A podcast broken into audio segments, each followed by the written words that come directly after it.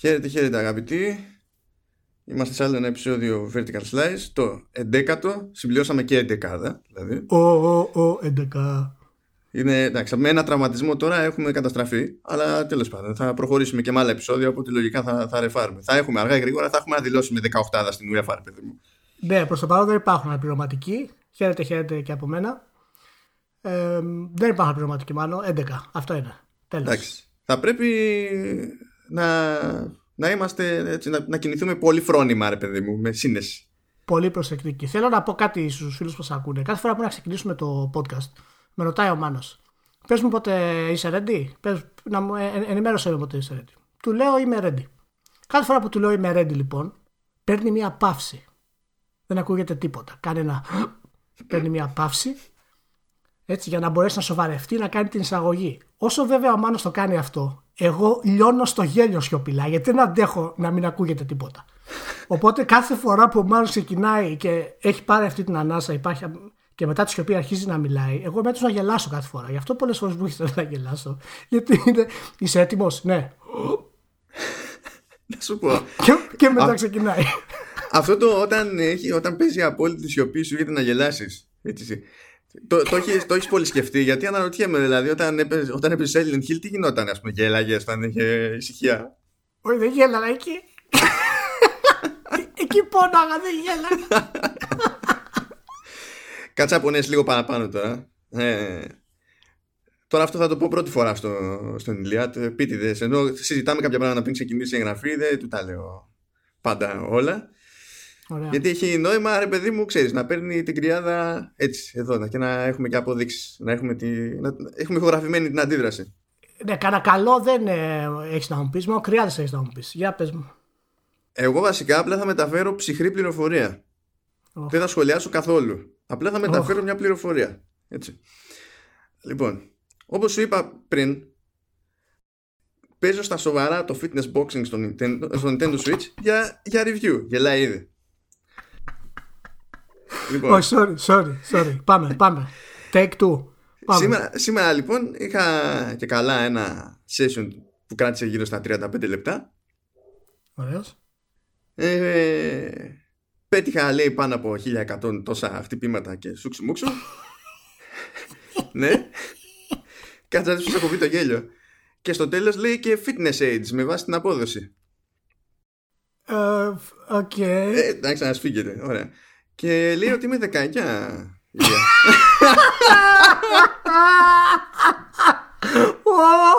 Ωχ, Θεέ μου, explicit, explicit. Ωχ, το μυαλό μου. Το μυαλό μου έπεσε. Τα μάτια πέφτουν τα αυτιά. Δεν αντέχω. Πω, και είχα ξεκινήσει από τα 26, έτσι. Πω, αυτά, αυτά είναι τα ψέματα της Nintendo για να πουλάει τώρα κονσόλα. Άκου τι έκανε. Έκανε fitness boxing. Να σου πω, τα χτυπήματα που κάνεις, τι, πού τα κάνεις στον αέρα; Εννοείται δεν τα κάνεις στον αέρα, πού τα κάνεις; Όχι, δεν αντέχω. δεν μπορώ. Λοιπόν, να σου πω, αυτό πρόσεξε, όταν έρθω να κάνουμε το ορταστικό, θα κάνω κι εγώ. Okay. Θα, δεις ότι, θα δεις ότι η ηλικία που θα βγάλει θα είναι 18. Μείον. 18. Ένα χρόνο κάτω από σένα. Φαντάζομαι δεν μπορεί να είναι 17 γιατί ε, πάει και πιο κάτω. Δεν ξέρω, δεν ξέρω. Δηλαδή και, και που έφτασα στα, στα 19 εντύπωση μου έκανε όπως μπορείς να φανταστείς. Πω, δεν πω, ξέρω αν πω, πάει παρακάτω. Θα συνεχίσω αυτές τις μέρες και θα δω άμα το καταφέρω. Ναι, για προσπάθησέ το Μάνο. Για προσπάθησέ το.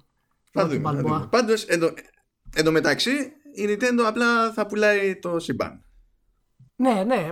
Συνεχίζει τα χτυπήματα η Nintendo. Μία στο fitness boxing, μία στις πωλήσεις. Μας έχει, μας έχει αρρωστήσει. Ποιο είναι το τελευταίο που, που βγάλαμε τώρα, η πιο γρήγορη σε πωλήσεις σε αυτή τη γενιά; Ναι, τουλάχιστον νομίζω ότι η συγκεκριμένη δήλωση ήταν για την Αμερικανική αγορά. Δεν είμαι σίγουρος αν ισχύει γενικά δηλαδή.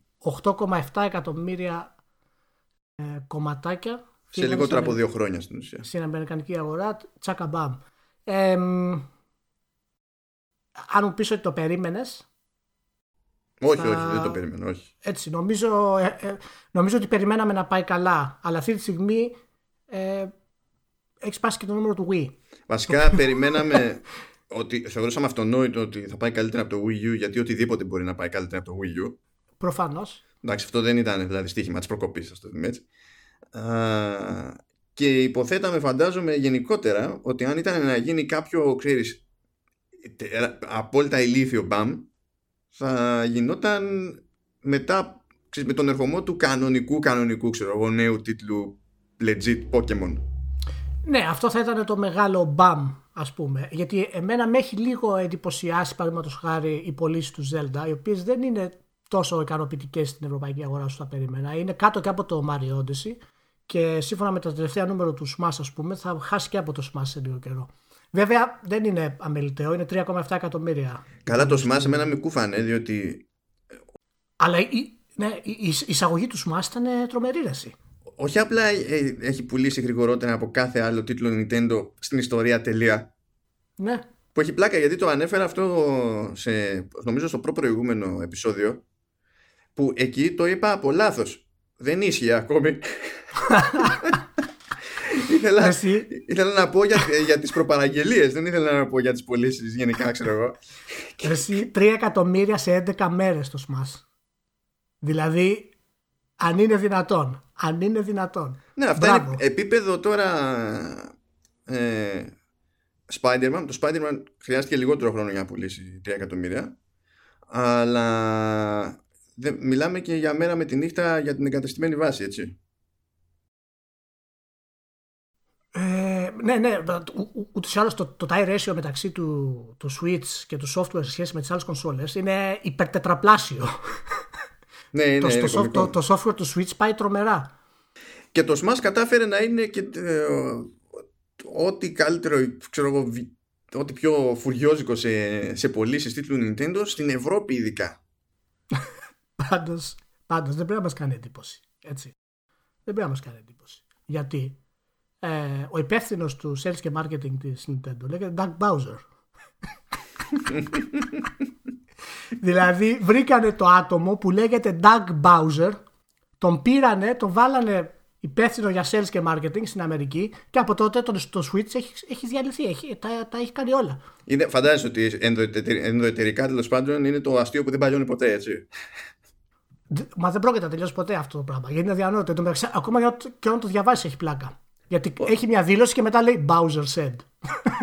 δηλαδή δεν μπορεί να το πάρεις σοβαρά. Ο φαντάσου πολύ... μεταξύ σας, παιδί μου, διπλανά γραφεία. Είδες το mail που έστειλε ο Bowser. Ναι, έλα, έλα, δεν μπορεί να το λες αυτό. Εγώ θα έλεγα το επίθετο. Τελείωσε, δεν γίνεται. δεν γίνεται. Σκέψει μόνο τα μέμε τα οποία θα σκάνε στην Nintendo. δεν γίνεται. Δεν γίνεται.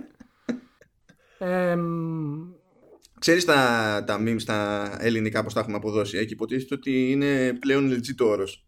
Μέμε, μέμε. Πώς τα έχουμε αποδώσει; Μιμίδια. Έλα.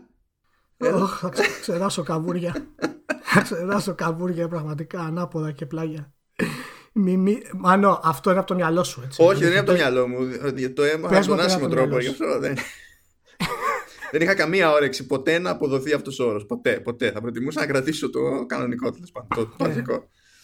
Πάντως, συγχαρητήρια για την Nintendo, τα πάει super. Ε, τα γενικά νούμερα της κονσόλας δεν είναι πολύ εύκολο να τα βρούμε έτσι άμεσα, δεν είναι εύκολα διαθέσιμα, αλλά ήταν κοντά στα εκατομμύρια μέχρι το καλοκαίρι, αναφέρουν τα site.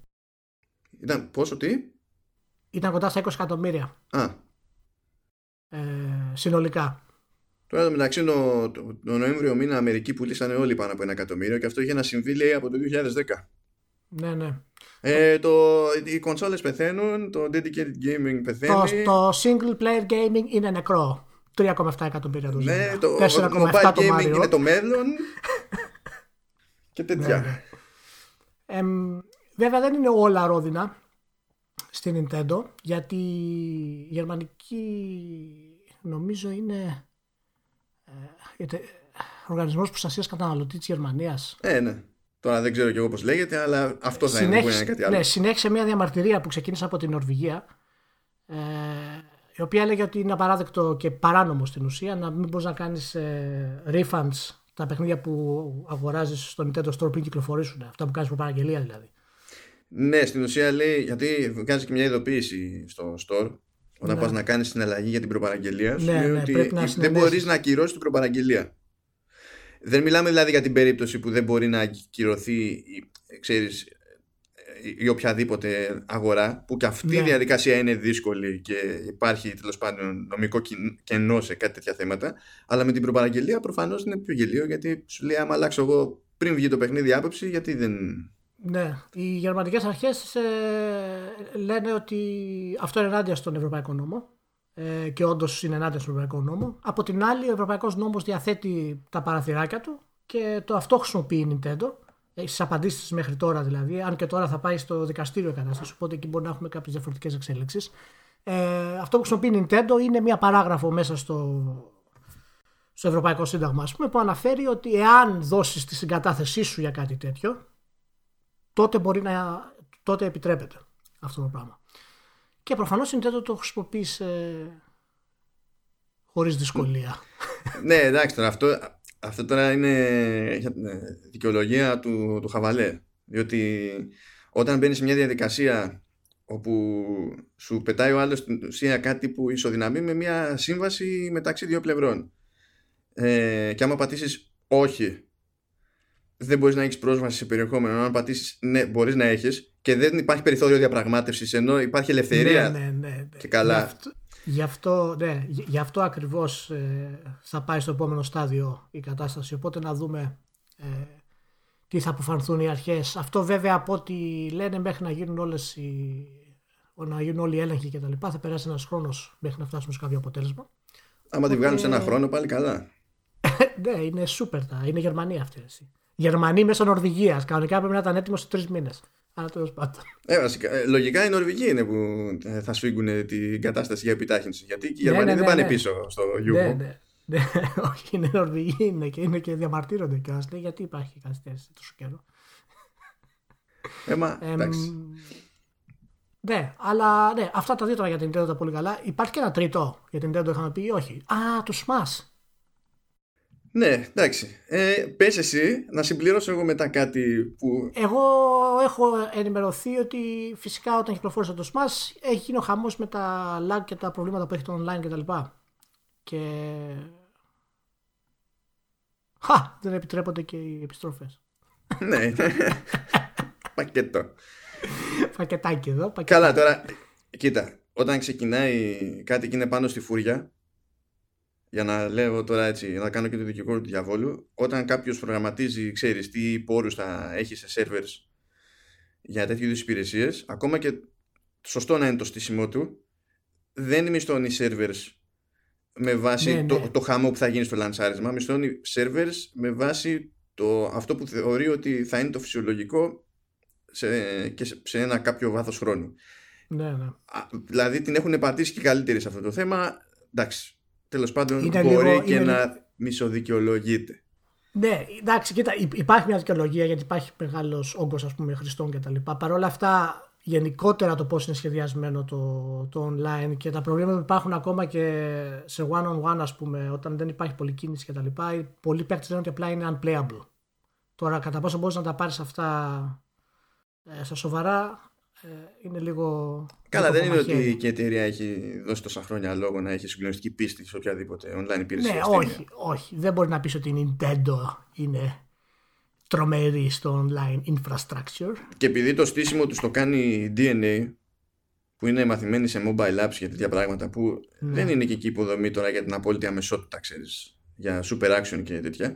Αλλά και πριν στηθεί αυτό, αυτή η υπηρεσία επειδή είχα πέσει εφαρμογές της DNA στο, στο παρελθόν εντάξει ήταν πέδεμα στο smartphone στο smartphone δηλαδή σαν διαδικασία ακόμα δηλαδή ε, λες κάνω login και σε σχέση με ένα δυτικό στήσιμο τέλος πάντων έπαιρνε αδικαιολόγητα πολύ χρόνο και δεν είχε να κάνει με, το, με τη σύνδεσή σου ούτε με τίποτα. Έχει να κάνει με το πώς λειτουργεί το πράγμα από πίσω.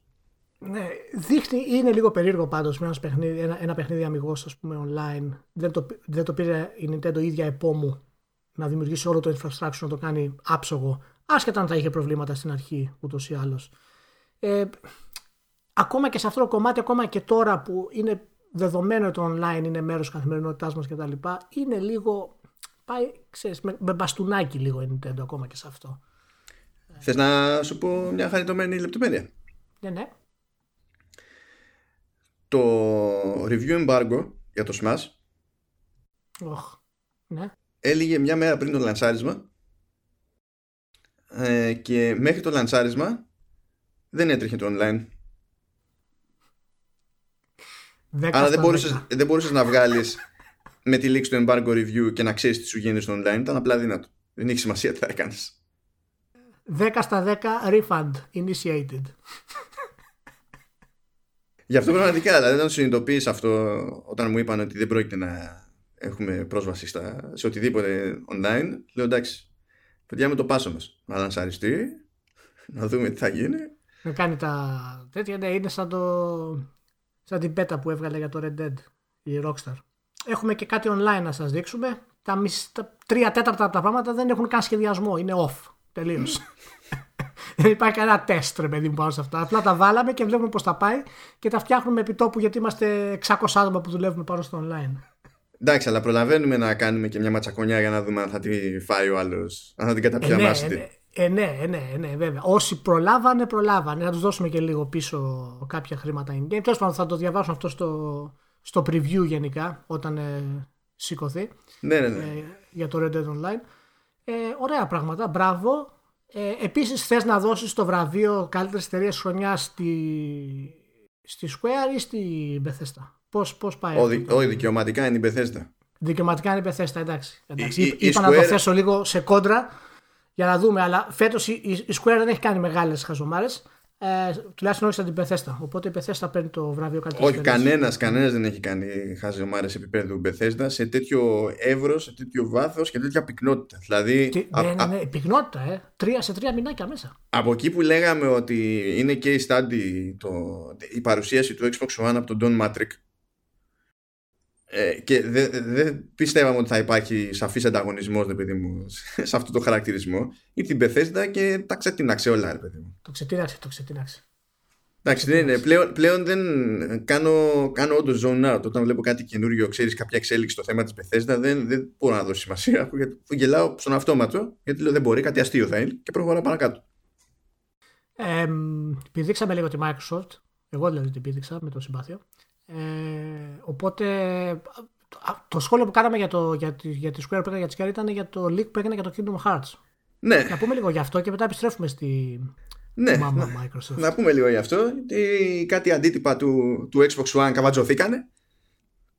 Τι παίχτηκε τόσο νωρίς; Ποιος τα κανονίζει αυτά, τι συμβαίνει; Τώρα, πραγματικά δεν ξέρω. Ε, υποτίθεται ότι βρήκανε ποιος έκανε τη ματσακονιά και τον μαζέψανε. Ναι, ναι, έτσι υπόθηκε στο, στο ε, δηλαδή δεν ξέρω και δεν έχει αποσαφινιστεί αν τα αντίτυπα κλάπηκαν, ξέρεις, από αποθήκες της εταιρείας ή από αποθήκες λιανοπολιτή ή δεν ξέρω και εγώ τι. Οπότε, ξέρεις, δεν ξέρω σε τι φάση που υποτίθεται ότι βρίσκονταν τα, τα αντίτυπα αυτά. Αλλά η απλή πραγματικότητα είναι ότι υπήρχαν ε, τελικές εκδόσεις του παιχνιδιού τυπωμένες σε δισκάκια στο κουτάκι τους, κανονικότατα και κάποιος τα καβάτζωσε. Επειδή εντάξει, αυτοί οι τύποι που έχουν αυτές τις Περισσότερο από ένα μήνα από την κυκλοφορία του, έτσι. Ναι. οι τύποι που έχουν αυτές τις φαϊνές ιδέες και η πρώτη τους δουλειά είναι να αρχίσουν να μοιράζουν spoilers στο ίντερνετ είναι, είναι για σφάξιμο στο γόνατο. Εντάξει, αυτή, είναι, αυτή πρέπει να είναι permanent ban από το ίντερνετ. Ναι, ναι. Όχι ναι. απλώς από το YouTube, από το ίντερνετ. Ναι, πώς λέμε, ρε παιδί μου, στέρηση πολιτικών δικαιωμάτων, αυτή ναι, χρειάζεται ναι, ναι, στέρηση ιντερνετικών δικαιωμάτων. Έτσι. Δεν θα ξανασυνδεθεί ποτέ. Ποτέ, ποτέ, ποτέ. Δηλαδή, πώς να σου πω, θα, θα, θα κανονίζεις ε, σύμβαση με τον ISP και θα περνάνε μόνο, ε, μόνο κλήσεις εκτάκτου ανάγκης. Ναι, ναι, ούτε για πίτσα. Ούτε για πίτσα θα γίνει. Ε, μα δεν είναι εκτάκτη ανάγκη η πίτσα, πιο κοροϊδεύω. Έτσι, μόνο νοσοκομείο, αναπνευστικά κτλ. Τέτοια πράγματα δηλαδή. Ε, ο καημένος ο Νομούρα βγήκε αμέσως να το μαζέψει. Εντάξει, να κάνει ε, Ο σκηνοθέτης του, του Kingdom Hearts 3 ε, είπε ότι μην, ανησυχεί το επίλογος και η τελική ταινία και τα λοιπά που ήταν προγραμματισμένες. Δεν, δεν είναι μαζί με το παιχνίδι, θα βγουν μετά για να το σώσει κάπως και τα λοιπά το οποίο είναι κάπως περίεργο σαν δήλωση. Αλλά έκανε ό,τι μπορούσε ήταν γρήγορο το, το όλο σκηνικό. Ε, πάντως δεν θυμάμαι να έχει ξαναγίνει ε, τόσο νωρίς σε τόσο ε, μεγάλο τίτλο το οποίο το περιμένουμε 13 χρόνια στην ουσία το παιχνίδι αυτό ε, να κυκλοφορήσει. Νομίζω ότι είναι μεγάλη πρωτιά αυτό για τη, για τη Square Enix. Εντάξει, υπήρχε και η περίπτωση του Half-Life 2. Αχ, Όπου στη Ρωσία, ξέρεις, την είχαν δει λίγο... Οι Ρώσοι δεν πιάνονται. ναι, εντάξει, μπορώ να δεχτώ επιχείρημα που λέει ότι δεν, μετράει αυτό το περιστατικό γιατί είναι Ρώσοι στη μέση. okay. Οι Ρώσοι έχουν πειρατικά μέσα, στην official συσκευασία. δεν δεν, δεν πιάνουν. Τη βγάζουν τα official και βάζουν πειρατικά. δεν έχει. Πάντως. Ε, γέλαγα με ένα άρθρο που είδα. Πραγματικά δηλαδή πρέπει δεν, δεν μπορεί, δεν δέχομαι δηλαδή ότι είμαστε συνάδελφοι με κάποιους ανθρώπους. Δεν, δεν, δεν, δεν, μπορώ να το δεχτώ.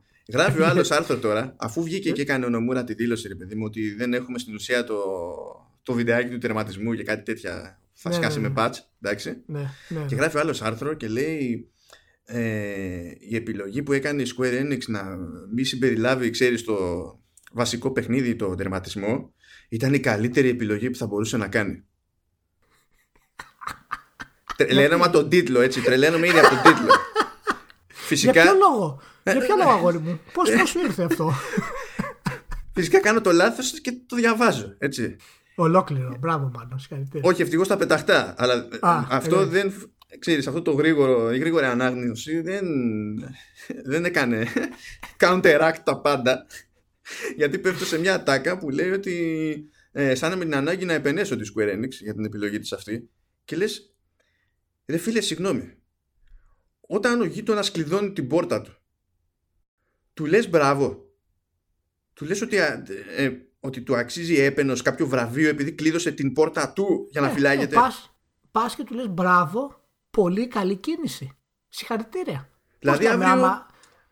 αύριο τι θα πει, θα, θα πει συγχαρητήρια στη Microsoft που έχει και firewall στα Windows; Ναι, ή ξέρω εγώ έφτιαξα τα φρένα του αυτοκινήτου. Μπράβο.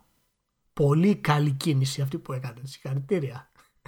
Και αυτό είναι το ένα άκρο της υπόθεσης τέλος πάντων. Δηλαδή το πώς μπορείς να εκλάβεις όλη αυτή την ιστορία. Το άλλο άκρο είναι το ε, πιο κοντά στην πραγματικότητα. Όπου λες, συγγνώμη, έχουν τυπωθεί δισκάκια, το παιχνίδι είναι έτοιμο. Ε, είναι σχεδόν 1,5 μήνα πριν το λανσάρισμα. Και εφόσον είναι έτσι, οι κριτικοί γιατί δεν έχουν πάρει αντίτυπα. Πρώτο είναι αυτό.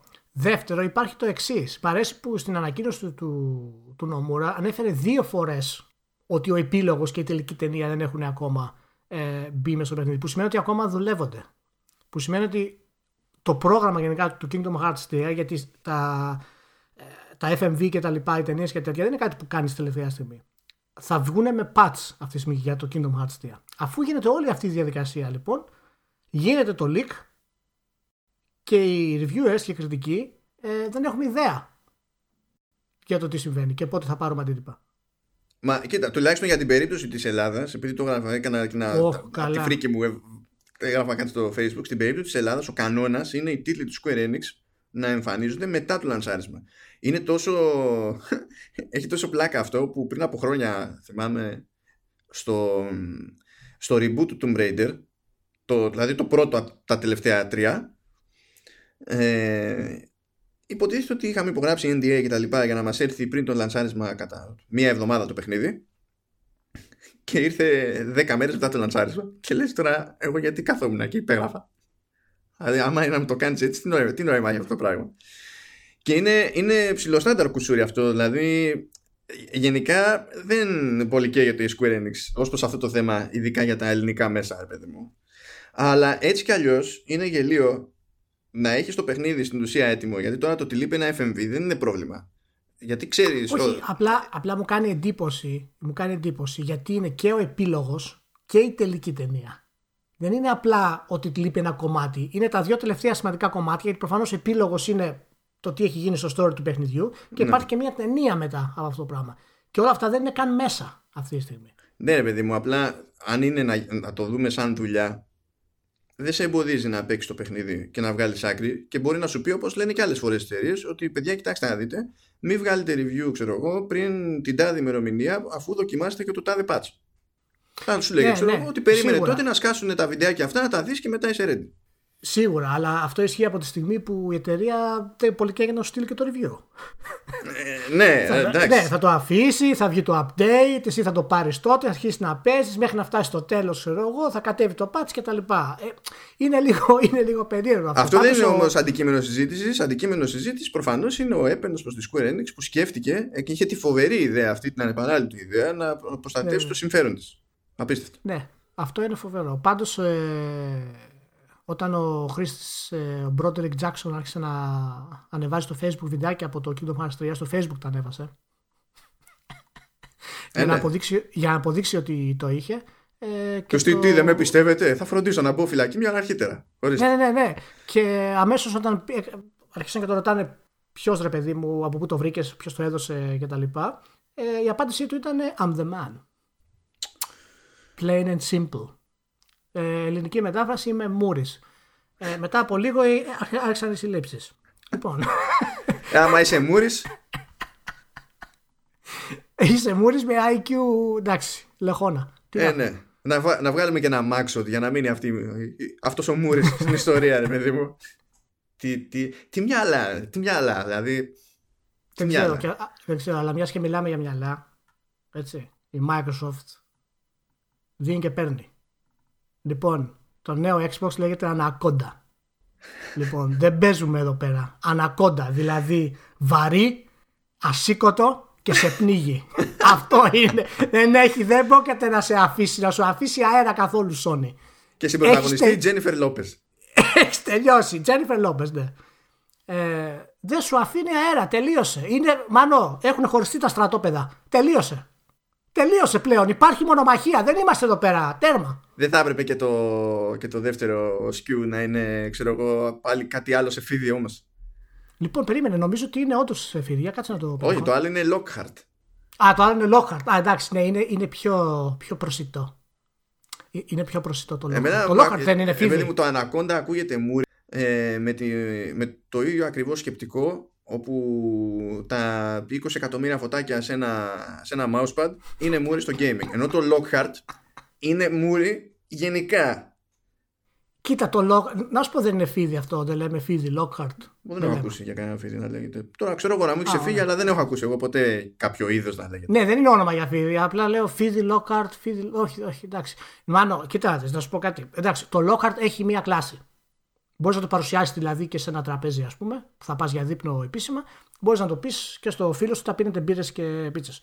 Το Anaconda, όπου και να το, να το παρουσιάσεις, θα πούνε άλλοι, wow, τι είναι αυτό. Λοιπόν, σημαίνει ότι η κονσόλα νέα της Microsoft θα είναι τριπλάσια σε μέγεθος. θα, είναι- θα επιστρέψει στο, παλι- στο παλιό Xbox από τους αναμυστήρε που θα έχει μέσα. λοιπόν, δεν υπάρχει άλλη, άλλη θεωρία για μένα. Αυτό Πάντως είναι. τώρα, εντάξει, στην ουσία δεν είναι ότι άλλαξε και κάτι ιδιαίτερο στη, στη φημολογία. Γιατί για προηγου, προηγουμένως μιλάγαμε για Xbox Scarlett, που Scarlett πρέπει να λέγεται όλο το εγχείρημα στην ουσία. Ναι, γενικά είναι το code name της. Η η Microsoft λατρεύει τα code name. Καλά, γενικά τα χρησιμοποιούν σε τέτοιες εταιρείες μέσα, γιατί κάπως πρέπει να μιλάει ο ένας τον άλλον χωρίς να καταλαβαίνει ο διπλανός σε τι Ναι, αναφέρονται. Γιατί υπάρχουν και κάποια στεγανά, υποτίθεται, μεταξύ τμήματων. Ναι, για να μην γίνονται leaks. Ε, Κατάλαβα. ναι, όχι σαν τη Square Enix, ξέρεις, κάτι τέτοιο. Ε, ναι, όχι, δεν είναι κάτι μεγάλο. Απλά είναι μία ακόμα ε, φήμη πιο συγκεκριμένη από το Windows Central, ας πούμε, που είναι, η δουλειά του είναι να κάνει tracking τη Microsoft.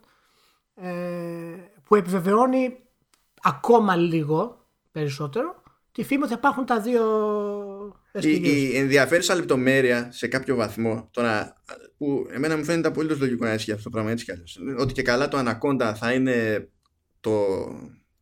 Το τούμπανο το τεράστιο το σωστό. Ναι. με, τη, με τη φλέβα να πετάγεται όπως πρέπει. που θα Ναι. ελύσετε μένα αλλά με το ζόρι. που, που, που, που, που θα ελύσετε όταν Έτσι. θέλει θα ελύσετε. Για λίγο, για λίγο. Τσακ θα σου πετάει ένα 60 frames per second σαν 4K. Θα επιστρέφει μετά στο, στο checkpoint. λοιπόν, Ε, και το Lockhart υποτίθεται ότι θα είναι ας πούμε το πιο αδύναμο αλλά από άποψη ισχύως, σύμφωνα με αυτή τη μερίδα φημολογίας τέλος πάντων θα είναι σαν το Xbox One X που ταιριάζει αυτό με τη, με τη θεωρία που μου φαίνεται από παλιά πλέον ως λογική να γίνει το Xbox One X ή ό,τι τέλος πάντων είναι ανάλογο το Xbox One X το καινούριο baseline γιατί έτσι διευκολύνουν και οι developers δεν είναι δηλαδή δεν μπορεί ο άλλος να τους έχει γραμμένους τελείως προφανώς αυτό το πράγμα να, κάνω μια μικρή, να κάνω μια μικρή παρένθεση, γιατί είμαστε αγενείς όταν ξεκινήσαμε δεν είπαμε χρόνια πολλά. Οπότε χρόνια πολλά, καλά Χριστούγεννα. Και όταν ακούτε αυτό το podcast, εγώ θα είμαι ήδη στην Ελλάδα. Οπότε όλοι όσοι είστε να έρθετε για συγχαρητήρια, θα στείλετε mail πρώτα ή στο facebook, γιατί πρέπει να είναι σπίτι. Λοιπόν, εντάξει, γιατί μπορεί να είμαι στο Μάνο, δεν ξέρω που, που θα βρίσκεται. Ναι, για να επιστρέψουμε λοιπόν. Να Ναι. σου πω τώρα ρε Μάνο, έτσι, Λοιπόν, εντάξει, το έχουμε ξανακούσει, το έχουμε κάνει, το έχουμε κάνει. Εμένα αυτό το concept των δύο μηχανημάτων Μμ. με αφήνει αδιάφορο. Και μάλιστα το θεωρώ και λάθος. Για πες. Και, και θα σου πω γιατί. Λοιπόν, καταλαβαίνω τη λογική της Microsoft, πώς θέλει να το πλησιάσει κτλ. Αλλά η Microsoft γενικότερα, αυτό που χρειάζεται αυτή τη στιγμή είναι μια σταθερότητα. Χρειάζεται κάτι συγκεκριμένο, χρειάζεται να φέρει το κοινό κοντά της, να το πείσει ότι αυτό είναι το μηχάνημά σου. Πάμε, αφοσιώσου σε αυτό και εγώ θα σου δώσω τα καλύτερα που έχει. Αυτή τη στιγμή η Microsoft θα διχάσει πάλι την κοινότητα, θα αρχίσει να το διαχωρίζει, θα δώσει ένα πιο φθηνό να το παίρνει ο μπαμπάς, ένα πιο ακριβό να το παίρνει εκεί. Ε, θα δημιουργήσει έστω μια μικρή σύγχυση στους developers, έτσι, γιατί πλέον τα games θα γίνονται scaled ούτως ή άλλως, αλλά τέλος πάντων αυτό το ενιαίο όραμα το οποίο έχει Sony και το οποίο είχε και η Microsoft στο 360 έτσι, ξεκινάει αυτή τη στιγμή γιατί, γιατί δεν είναι ακ- ακόμα αποφασισμένη το τι ακριβώς θέλει να κάνει. Εμένα αυτό μου δείχνει αυτό το πράγμα. Θέλει να έχει drive, θέλει να μην έχει drive, θέλει να βάλει SSD, θέλει να μην βάλει SSD. Δηλαδή είναι ακόμα ρευστά και μιλάμε ότι για κονσόλες που θα κάνουν SIP το 20. Το 20 είναι μεθαύριο το πρωί. και δεν μου γεμίζει το μάτι αυτό το πράγμα. Δεν μου γεμίζει το μάτι. Το σκέφτεσαι πολύ ως gamer μου φαίνεται. Μμμ. Διότι αυτό το, το ενδιάμεσο βήμα που κάνουν, που κάνουν πλέον και οι δύο και πιστεύω ότι θα συνεχίσουν να το κάνουν, Ναι. τους επιτρέπει και να κρατάνε ας πούμε αυτό που, έχουν, που παρουσιάζουν προς τον developer και προς τα έξω ως γενιά να τραβάει περισσότερο χωρίς να χρειάζεται να κάνουν τις ταρζανίες του παρελθόντος όπου έμενε ένα μηχάνημα 10 χρόνια και από ένα σημείο και έπειτα ο developer υπέφερε την παρεβάλλω ναι.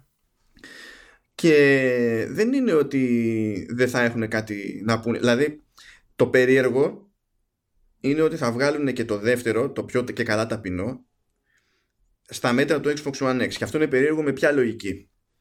Ότι θα έχει το Xbox One X για μια περίοδο να υπάρχει παράλληλα στην αγορά με το άλλο που θα είναι, ξέρω εγώ, το baseline και θα το έχουν βαφτίσει κάπως αλλιώς.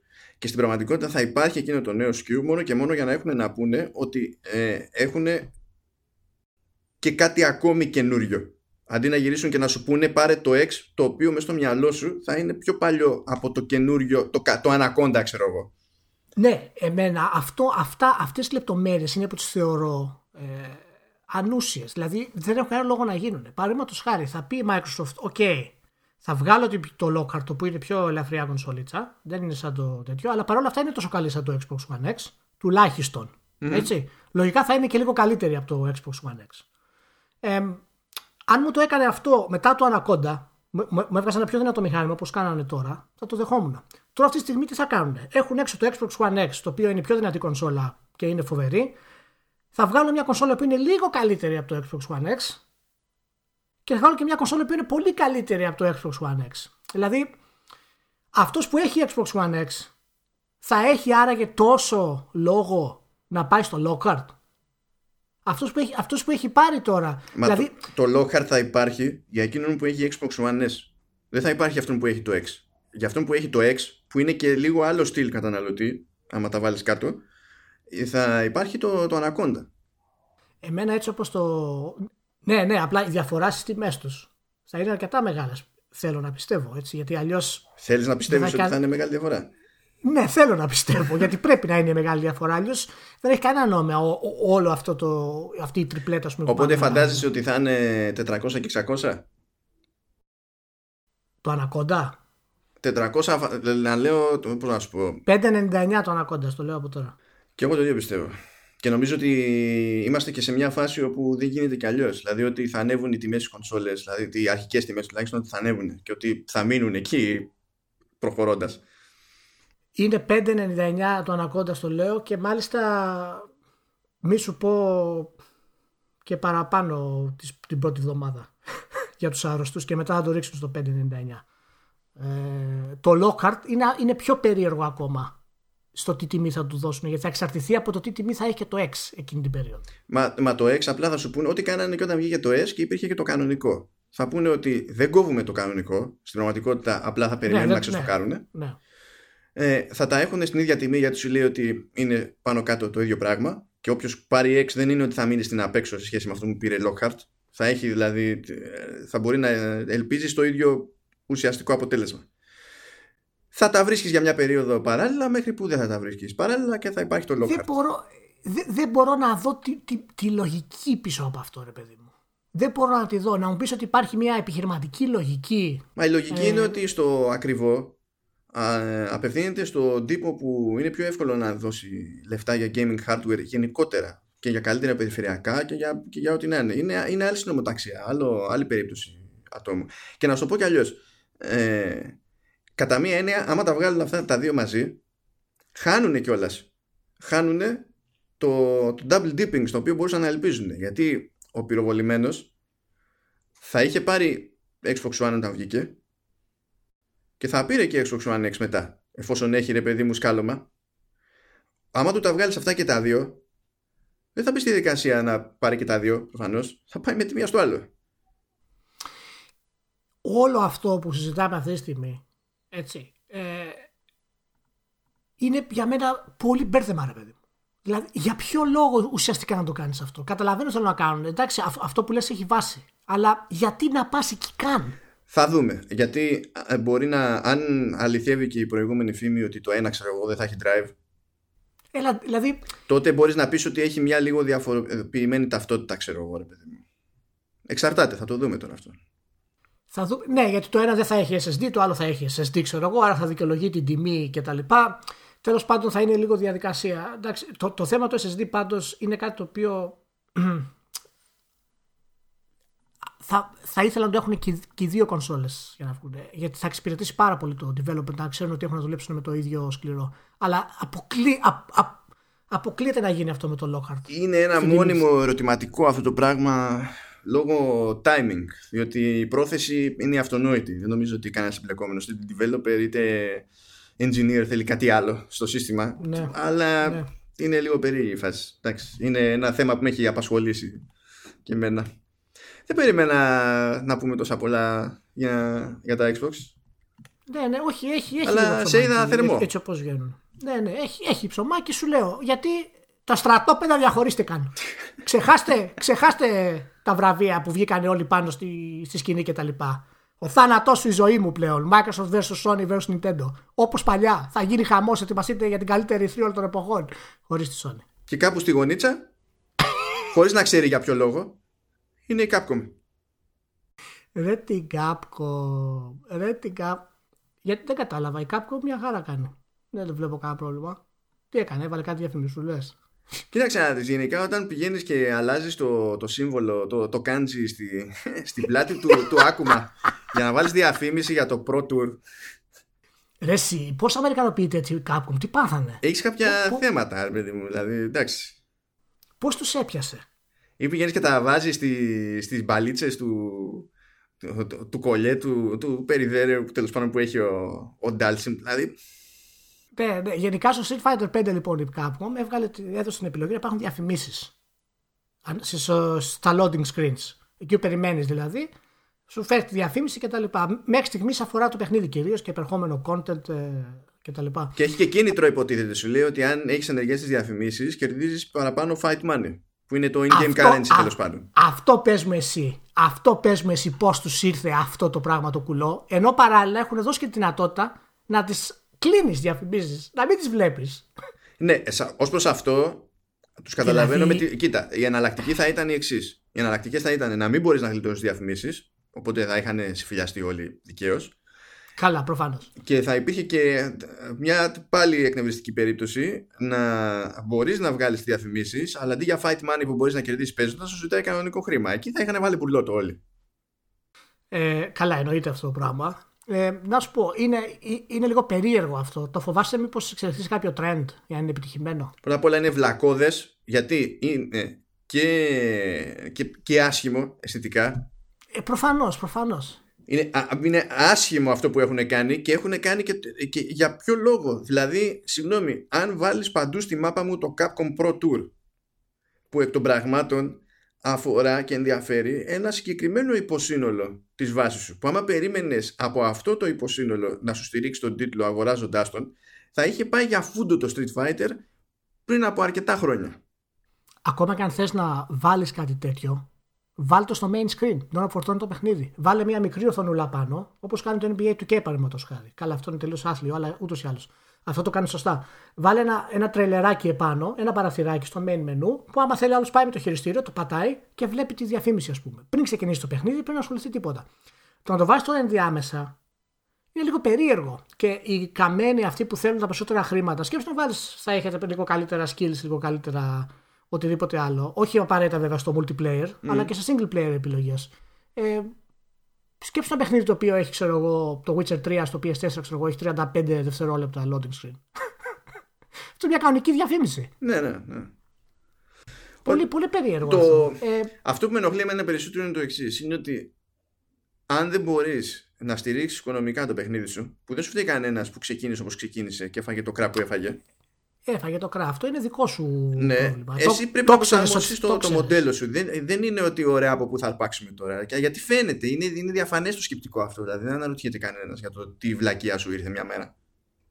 Ναι, Πάντως δεν το βλέπω να το, να το βγάζουν. Ο Όνο δηλαδή, ο executive producer, είπε ότι ευχαριστούμε λέει την κοινότητα ε, που μας έδωσε το feedback, αλλά θα παρακολουθήσουμε τι θα γίνει για να το βελτιώσουμε αυτό το, το new feature, το είπε. Ναι, Υπόψη. ναι, εντάξει, καλά πες. Έτσι. Στο επίσημο λογαριασμό του Twitter. Είπες, This ε, new feature. Ναι, ένα πράγμα σου δώσανε το περιθώριο να μάθεις από την Bethesda και έμαθες αυτό, όνο. Πολύ, πολύ περίεργη κίνηση αυτή, κουλή κίνηση. Δεν θυμάμαι να γίνει κάτι αντίστοιχο. Του, τουλάχιστον την ώρα που παίζεις. Σε, όταν ε, κάνεις login και τα λοιπά, ε, κυρίως στα MMO υπάρχουν πολλές διαφημίσεις, ξέρω εγώ, από χαρακτήρες, από skills, από loot boxes μπορείς να πάρεις και τα λοιπά. Αλλά τέτοιο πράγμα μου κάνει εντύπωση. Όχι ένα σοβαρό. Άμα θες να κάνεις κάτι, πάλεψε το λίγο παραπάνω. Δηλαδή βγάλε, ε, βγάλε εμφανίσεις, αλλά βγάλε, βγάλε κοστούμια άλλα, που επειδή θα είναι στην ουσία διαφήμιση και θα είναι επιδοτούμενο το περιεχόμενο, θα πρέπει να το διαθέτεις τσάμπα για να μπορεί να φτάσεις σε όλους. Άρα εξασφαλίζεις τη μεγαλύτερη δυνατή ορατότητα του διαφημιστικού υλικού και αν φροντίσεις τουλάχιστον η- η- το, το κοστούμι αυτό να έχει μια καλαισθησία α ώστε να υπάρχει ελπίδα ο άλλος να το προτιμάει κιόλας. Έχεις κερδίσει διπλά. Αυτό κάγκιο ζηλίκι το βάζω μια στάμπα όπου χωράει. Δεν είναι. Και δεν καταλαβαίνω γιατί μετά το, το, το λανσάρισμα, το προβληματικό λανσάρισμα, να δημιουργήσει πάλι ένα τέτοιο αρνητικό τόρο. Δεν τις καταλαβαίνω αυτές τις κινήσεις των εταιρείων. Πραγματικά δηλαδή. Δηλαδή δίνουν τα κλειδιά στους marketeers οι οποίοι είναι, ξέρω εγώ, 14 χρονών και απλά δοκιμάζουν πράγματα οτιδήποτε με τις πιο ιερές, ας πούμε, σειρές που υπάρχουν στη βιομηχανία. Τι κουλά πράγματα είναι Όχι, ρε, αυτά. οι μαρκετήρε που είναι 14 ετών ε, μηνύουν την είναι, Epic. είναι πιο καλή. Ναι, ναι, σωστά. πολύ ωραία, πάρα πολύ ωραία. Λοιπόν, θα το δούμε τι θα γίνει με την Capcom. Ελπίζω ενδιάμεσα να μας βάζουν και καμιά μήνυ ταινία πλέον. Ε, οπότε να είμαστε εντάξει, να μεγαλώσουν τα loading times και να είμαστε ok. Η απόλυτη προσβολή θα είναι να, να σκάνε διαφημιστικά για mobile games που να είναι free to play. Εκεί να δεις τι, τι έχει να γίνει στο ίντερνετ. Ο χαμός, ο χαμός. Καλά, εν τω μεταξύ, τώρα που έχουν πιάσει μερικά μικρά, τι γίνεται με το, με το Fortnite, ρε; Έχει, έχει, όλους τους χορούς έχει κλέψει. Πρώτα απ' όλα, Τι γίνεται; το Fortnite και η Epic παθαίνουν αυτό που παθαίνουν όλοι όταν μεγαλοπιάνονται. Ως προς αυτό, δηλαδή δεν χρειάζεται να φταίει. Θα το πάθαινε έτσι κι αλλιώς. Ειδικά στη, στην, Αμερικα, ε, στη, ε, στην Αμερική εντωμεταξύ που πέφτουν οι μηνύσεις Ναι. για ό,τι να είναι. Ακριβώς, ακριβώς. Εν τω μεταξύ, ο, το τελευταίο που έγινε τώρα είναι ο χορός του Αλφόνσο Ριμπέιρο, που είναι ο Κάρλτον στο Fresh Prince of, of Bel Air. Αυτό το θυμούνται έτσι πιο πολύ της ηλικίας μας, αλλά ήταν μια, ένα εξαιρετικό sitcom, ας πούμε. Ε, και το πήρανε στεγνά. Ο, ο χορός αυτός φυσικά είναι πασίγνωστος για τη γελιότητά του κυρίως. Έτσι δεν έχει κάποιο ιδιαίτερο, ας πούμε, ε, μια ιδιαίτερη αισθητική. Το πήρε και το έβαλε μέσα. Και μετά όταν το κατάλαβε ο, ο Ριμπέιρο, άρχισε τις μηνύσεις στη, στη Fortnite. Για ποιο λόγο να μην το ρωτήσεις τον άλλον. Και, ο- και σε ποιο επίπεδο είναι αυτονομικό και όχι, Ρουμάνο; Κοίτα, θα το πω άλλη μια φορά. Πώς το. Για δες το. Θα το πω άλλη μια φορά.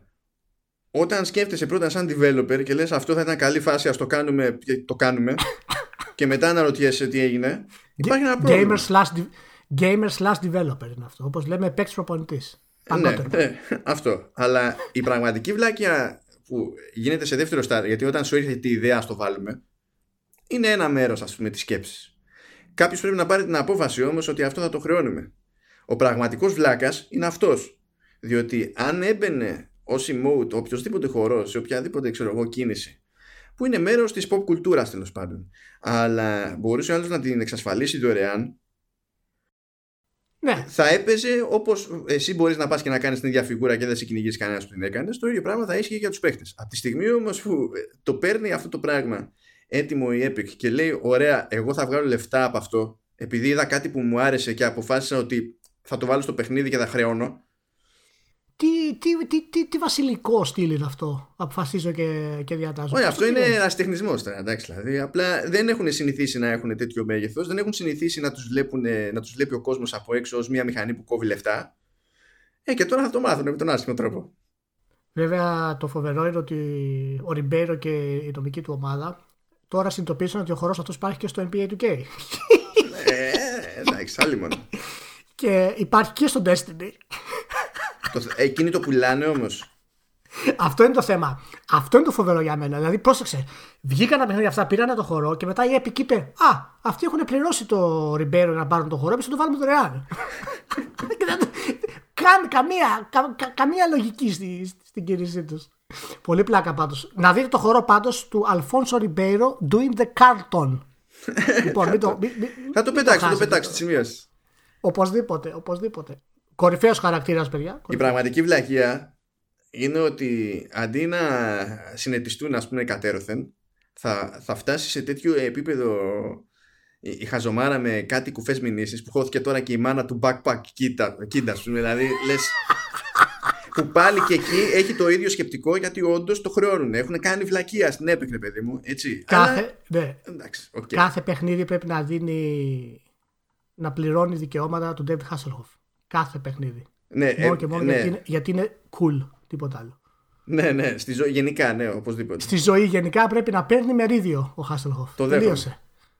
Τέρμα. Το δέχομαι, το δέχομαι. Ε, Θα χάσει πάντως ή θα, πιστεύω θα συμβαστεί η Epic στο τέλος αυτές τις ιστορίες απλά εγώ αυτά που φοβάμαι σε τέτοιες περιπτώσεις είναι ε, το σε τι θα οδηγήσει σε επίπεδο εταιρικής πολιτικής από εκείνο το σημείο και έπειτα διότι οι δικηγόροι όταν αναγκαστούν να προσαρμοστούν λίγο απότομα πηγαίνουν από το ένα άκρο στο άλλο για να προφυλαχτούν και ένας τους ξέρει τι θα σημαίνει αυτό Προφανώς, προφανώς. Βέβαια, εντάξει, το θέμα είναι ότι.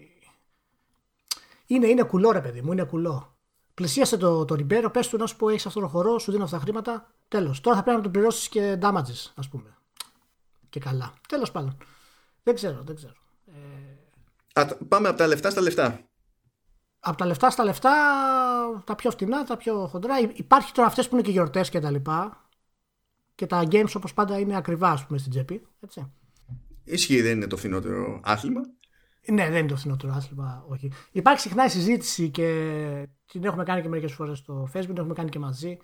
Ε, για το αν έχει νόημα τα games να είναι τόσο ακριβά όταν είναι το περιεχόμενο ελάχιστο σε σχέση με άλλα games που έχουν πάρα πολύ περιεχόμενο. Δηλαδή, γιατί ένας τίτλος που είναι 5 ώρες να κοστίζει 60 ευρουλάκια και άλλος που είναι 150 ώρες να κοστίζει το ίδιο. η απορία είναι το αν είναι λογικό ή αν το είναι σωστό Ας πούμε πρώτα είναι λογικό. Γιατί το σωστό έχει να κάνει και με, και με άλλα πράγματα. Αλλά είναι λογικό. Δηλαδή μπορούμε να πούμε, μπορούμε να πούμε ότι έχει λογική ο τίτλος που έχει development 6 μήνες και είναι 5 ώρες. Έχει την ίδια τιμή με αυτόν που έχει development 2 χρόνια και διπλάσιο κόστος ανάπτυξης. όσο είναι λογικό να κοστίζει όσο κοστίζει ένα Rolex. Ένα, η, η Τζοκόντα. Η οποία η αξία της είναι ανεκτίμητη. Να το συμπληρώσουμε αυτό το πράγμα. Ε, Ή- η Τζοκόντα ή- είναι πολύ μικρή. Εντάξει, για να μην πηγαίνω σε κάτι τόσο ακραίο, ε, ας προσπαθήσει να φανταστεί όποιος ε, κάνει οικογενειακές εξόδους τουλάχιστον, γιατί θα το νιώσει περισσότερο, ας φανταστεί ότι πηγαίνει ως οικογένεια ομαδικά Ναι, ναι. σινεμά. Να δει μία ταινία. Βάλε τα ειστήρια. Βάλε τα αναψυκτικά και τα snacks. Που δεν υπάρχει ελπίδα. Δηλαδή με παιδάκια ειδικά δεν υπάρχει ελπίδα να τη γλιτώσει. Τελείωσε. Ε, κάτι μας σου λύσει, τι, ξεροσφαιρεί. Ναι. θα καταλήξει ένα λογαριασμό που θα έχει φύγει τέλος πάντων για να φας σαβούρα, να πιεις σαβούρα και να δεις μία ταινία για ένα δύο ώρο. Ναι, άμα είσαι μια τετραμελή οικογένεια, ένα πενταράκι είναι στο νερό.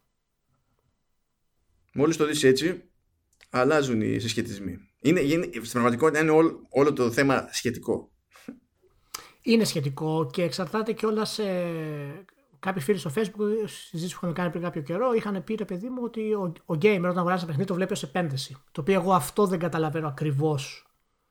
Αυτό είναι, είναι, είναι κάτι το οποίο δεν, δεν το καταλαβαίνω. Τι πάει να πει επένδυση, δηλαδή ότι οπωσδήποτε πρέπει να σου βγάλει τα χρήματα, γιατί τότε μπαίνεις σε μια σχέση ε, χρόνου και χρήματος, η οποία είναι πολύ περίεργη. Δεν έχει να κάνει με την ψυχαγωγία απόλυτα αυτό το πράγμα. Ναι, είναι ότι άλλο να δώσω 60 ευρώ και να, να ασχοληθώ 10 ώρες, άλλο να δώσω 60 ευρώ και να ασχοληθώ 200 ώρες. Βέβαια, το ότι κατά κανόνα για να τους απασχολήσει κάτι για 200 ώρες σημαίνει κάποια άλλα πράγματα που δεν είναι για παράσημο, δεν σημαίνει κάτι.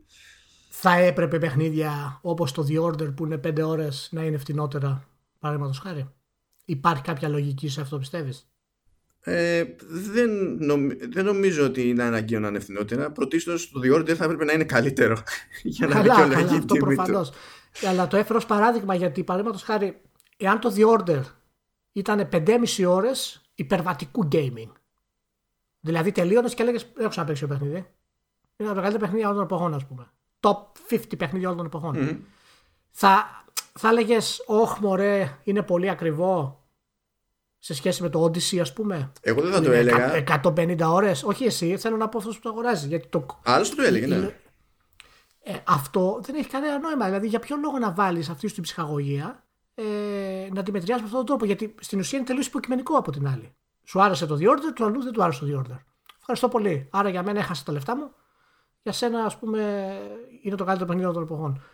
Είναι πολύ σχετικό αυτό το πράγμα. Και αν αρχίσεις να το βλέπεις έτσι ως επένδυση, γενικότερα το game, ε, θα αρχίσεις να ε, οδηγείς τον εαυτό σου σε επιλογές οι οποίες δεν θα είναι οι καλύτερες.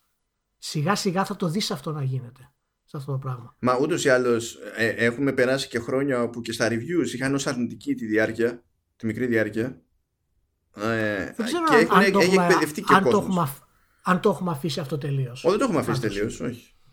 Ε, δηλαδή, άμα πάρεις ένα action παιχνίδι, παραδείγματος χάρη και είναι 7 ώρες πλέον, θα υπάρξει κάποια, κάποιο παράπονο, κάποια γκρίνια όταν θα έχεις αντίστοιχα το Uncharted που είναι 18, ξέρω εγώ, το Last of Us που είναι 25, που είναι, θεωρούνται action games, παραδείγματος χάρη. Θα υπάρχει έτσι μια γκρίνια, το οποίο και αυτό δεν έχει πολύ λογική αν το παιχνίδι είναι φτιαγμένο για να είναι 7 ώρες. Για να καταλάβεις, κάποιος με έκραζε όταν... Πάλι, ποιος είναι αυτός; Καλά, σημαίνει συχνά. Αλλά δεν είναι αυτό. Κάποιο με έκραζε ε, όταν είχα βγάλει το review του Spider-Man που, είχε, που είχε βγει με, το, με τη λήξη του embargo. Οπότε πριν κυκλοφορήσει το παιχνίδι. Έτσι.